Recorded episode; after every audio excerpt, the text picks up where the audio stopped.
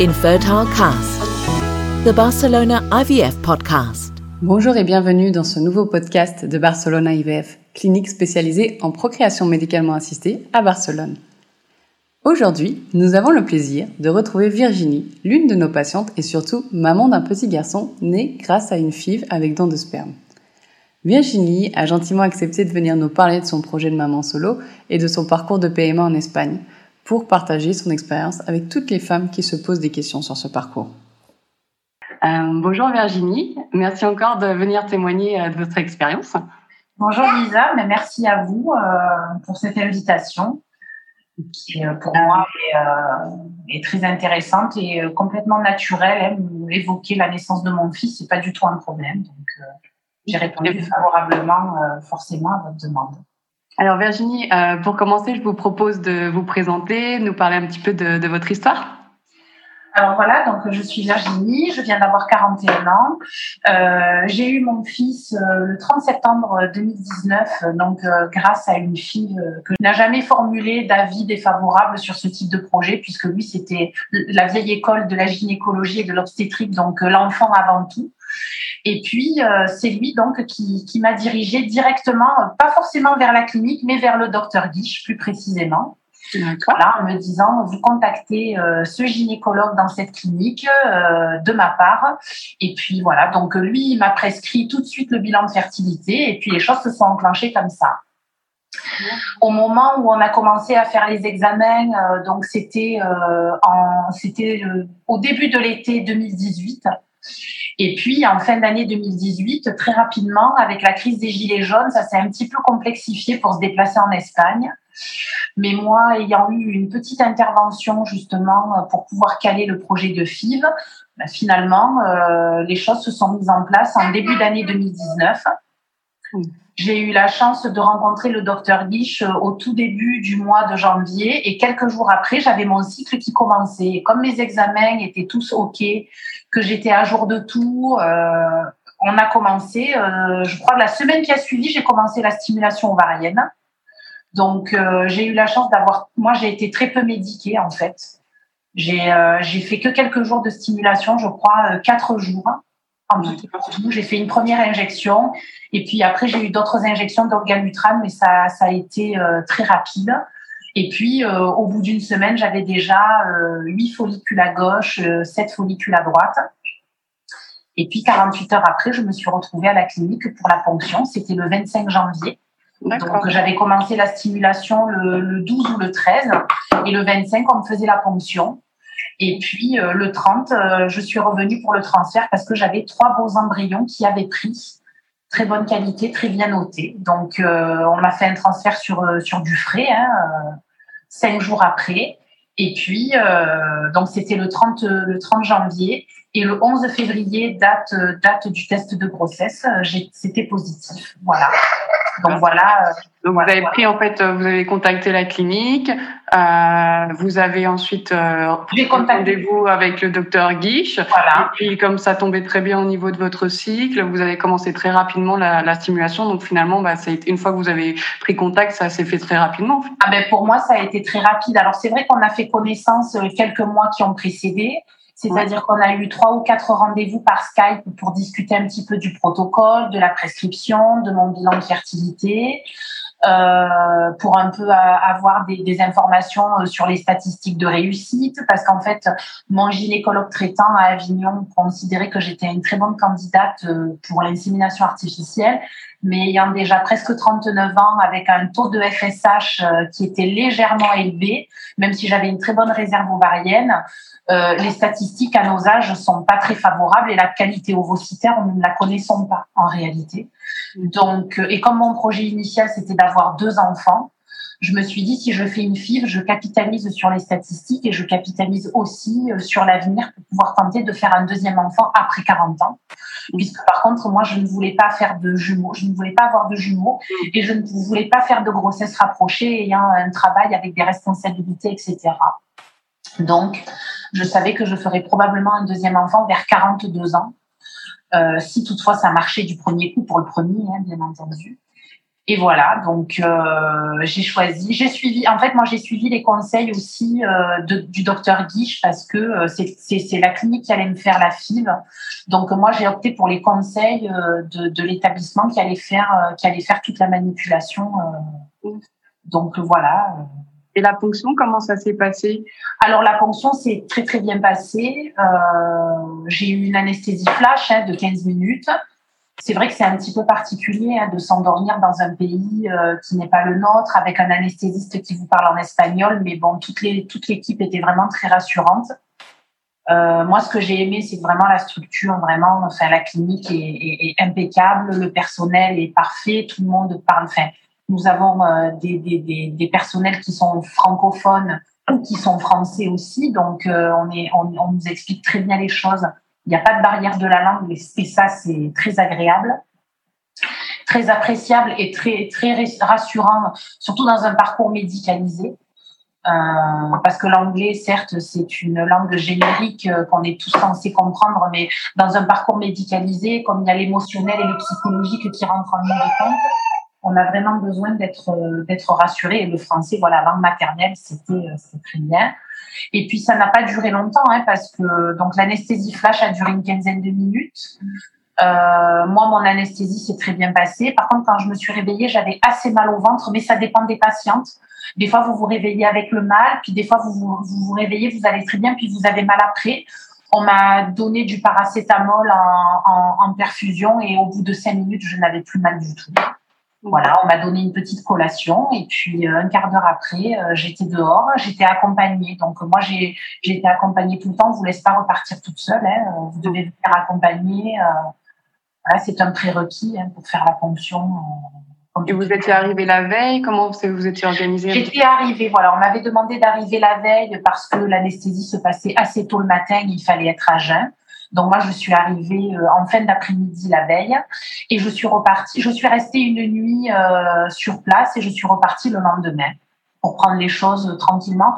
Bon, j'habite à Avignon, donc euh, j'ai un peu moins de 4 heures de route, mais bon, la route, c'est quand même de, ça reste de la route, donc l'idée c'est de reprendre la route en étant en étant pas trop fatiguée, même si c'est pas moi qui conduisais, puisque c'est mon accompagnant qui s'est chargé du trajet à l'aller et au retour.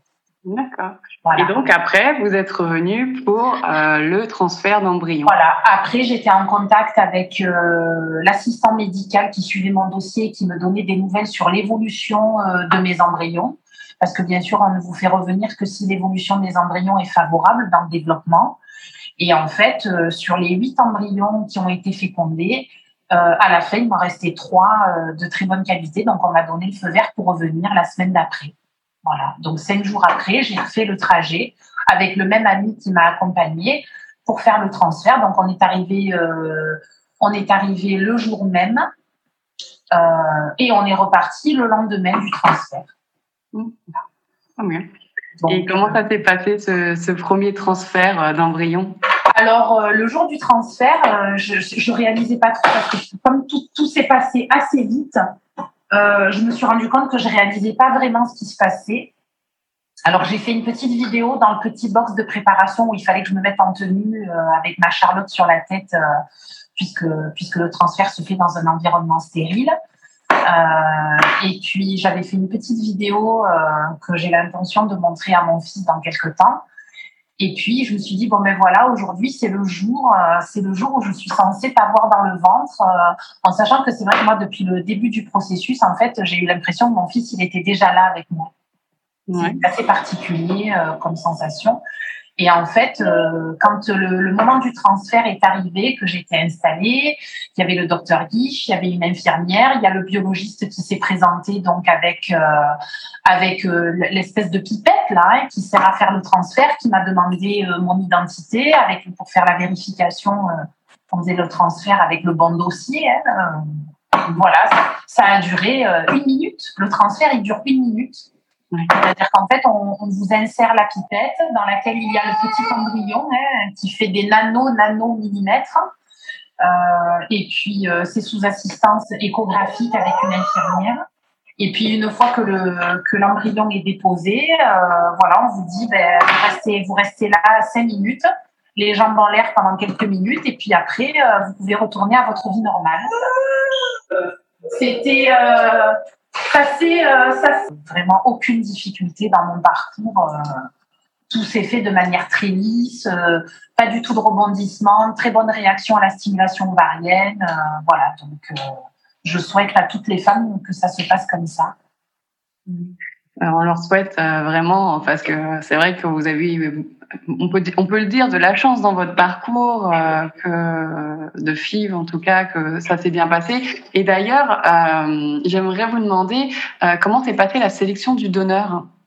Alors au niveau de la sélection du donneur, euh, j'ai posé pas mal de questions euh, dans la mesure où nous sommes une famille très métissée. Moi, je suis née en Martinique. Mon père est martiniquais, mais il est originaire du Panama de par son père, euh, indien caraïbe euh, du côté de sa maman. Et ma mère, moi, est arménienne. Donc mes parents, déjà, au niveau de la diversité culturelle et du métissage au sein de ma famille, c'est quelque chose qui est passé, qui est passé présent. Donc euh, j'avais apporté des, j'ai envoyé des photos, j'ai envoyé des photos de ma famille, j'ai montré des photos de mes parents, leur mariage, mes frères et sœurs, etc. Pour dire que du coup j'étais un petit peu intriguée sur la manière dont ils allaient choisir le donneur, dans la mesure où en plus moi, selon la saison, selon comment je suis coiffée, etc. Je, n'ai jamais vraiment la même tête. Mmh. Donc, euh, on m'a dit effectivement que en étant euh, maman métisse, c'est vrai qu'il y a des questionnements supplémentaires qui se posent. Donc, euh, ils m'ont fait savoir que j'avais la possibilité de faire le choix entre deux, deux types de donneurs. Donc, soit un donneur d'origine méditerranéenne, compte tenu de mon aspect physique, soit d'un donneur métis. Euh, j'ai fait, j'ai euh, enfin, fait le choix de choisir un donneur métis qui, pour moi, était dans la continuité de mon histoire familiale. Euh, même si dans mon parcours de femme, j'ai été amoureuse d'hommes qui avaient toutes les couleurs. Hein. Moi, j'ai pas, pas forcément de critères. C'est d'ailleurs pour ça aussi que j'ai pas forcément choisi les paillettes directement au Danemark à Krios, par exemple. Mmh.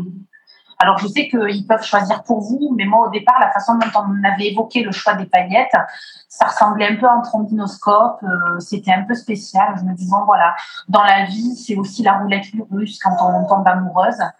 Euh, on ne sait pas de qui on va tomber amoureuse. Moi, j'ai pas forcément de critères physiques pour un homme. C'est euh, je rencontre un homme, il me plaît, il me plaît, quelle que soit sa couleur de peau et son aspect physique. Donc, euh, le don anonyme, finalement, ça m'allait bien dans la mesure aussi où moi, pour l'histoire de mon fils, j'avais pas forcément d'inquiétude euh, par rapport à par rapport à un choix de donneur anonyme en fait. Voilà. Mm. Donc euh, le donneur métis euh, a été choisi par le biologiste et la gynécologue. La seule indication que j'ai eue, c'est qu'au moment du transfert, on m'a dit qu'il était très charmant. Oui. Et qu'il était charmant comme vous. Le docteur Guiche m'a dit, Madame, le donneur est aussi charmant que vous. J'ai trouvé ça sympa. Donc voilà, du coup, euh, du coup, ça s'est fait comme ça au niveau du choix du donneur. D'accord. Et d'ailleurs, je vous ai pas demandé comment ça s'est passé euh, le temps d'attente entre le transfert de, de l'embryon et euh, votre test de grossesse? Alors pour moi, ça a été très long. Ça a été très long, mais ayant des amis en couple ici en France qui étaient dans un parcours PMA, dans ma tête, c'était euh, je ne vais pas sur Internet. Bon, je suis allée regarder quelques informations sur FIV France quand même pour prendre des informations. Et, euh, et du coup, j'ai attendu. J'ai attendu. Ben moi, en fait, j'ai eu le transfert un vendredi et j'ai repris le travail un lundi. Donc, je me suis dit, tu te mets dans le boulot, tu fais comme si, euh, comme d'habitude, tu fais ta vie comme d'habitude. Et puis, euh, et puis, et puis tu verras le, le, 11 février, tu iras faire ton bêta HCG et puis euh, tu verras bien. Et c'est vrai que les journées étaient très longues. Et du coup, voilà, je, le 11 février, j'ai fait ma prise de sang et elle était positive.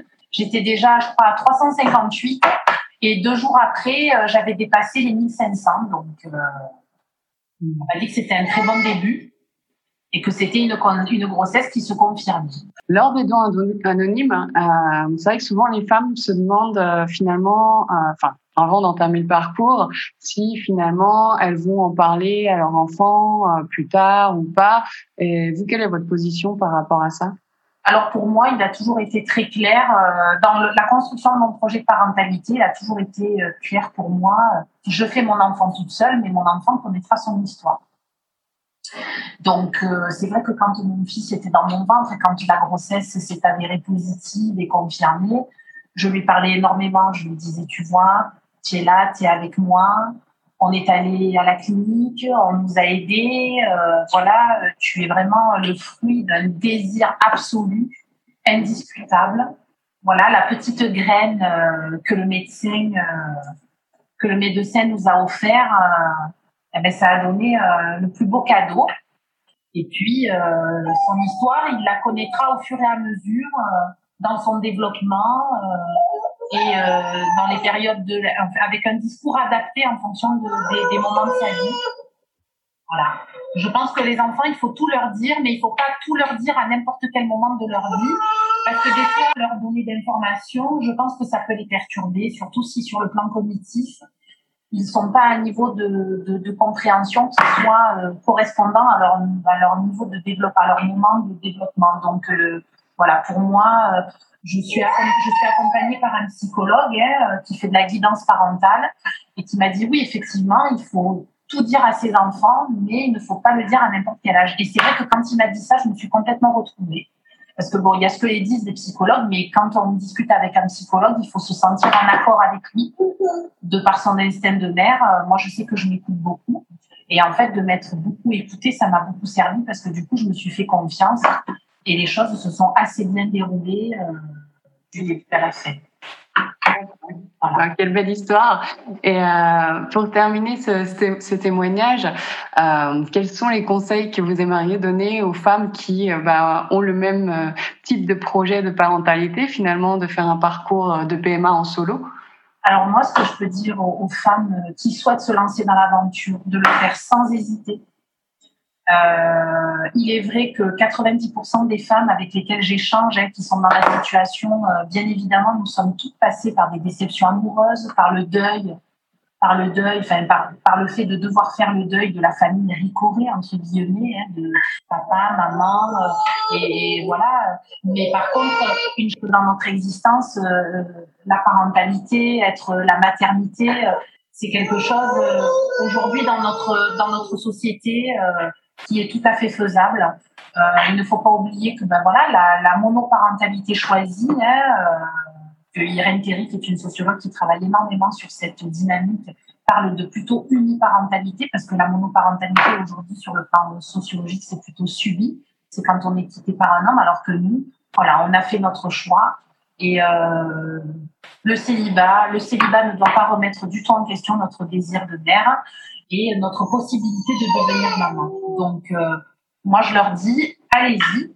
Par contre, sur le, la manière de devenir maman, sur votre choix, le don de sperme, que ce soit ouvert ou anonyme, chacune est libre, chaque fonction de, ses convictions et, de l'histoire, euh, l'histoire qu'elle veut avoir et qu'elle veut raconter à son fils, voilà, à son enfant. moi, je dis à son fils parce que j'ai un garçon, mais à son enfant.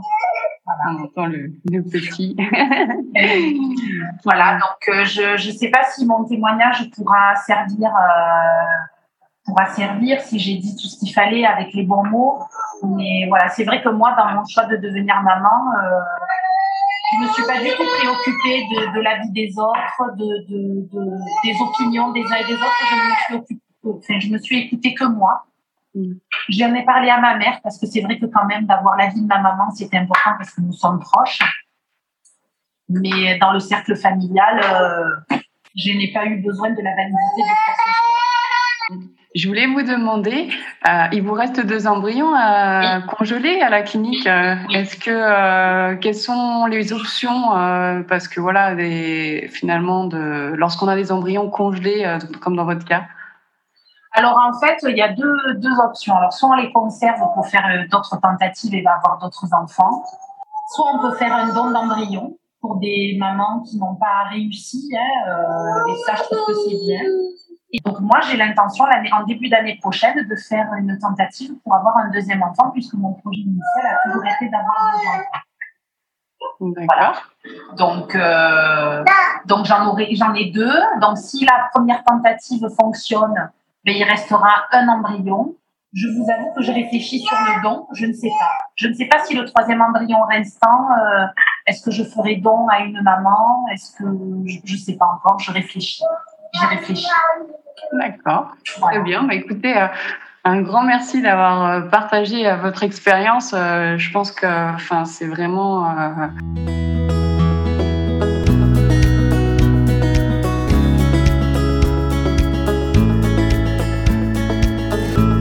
Infertile Cast, the Barcelona IVF podcast.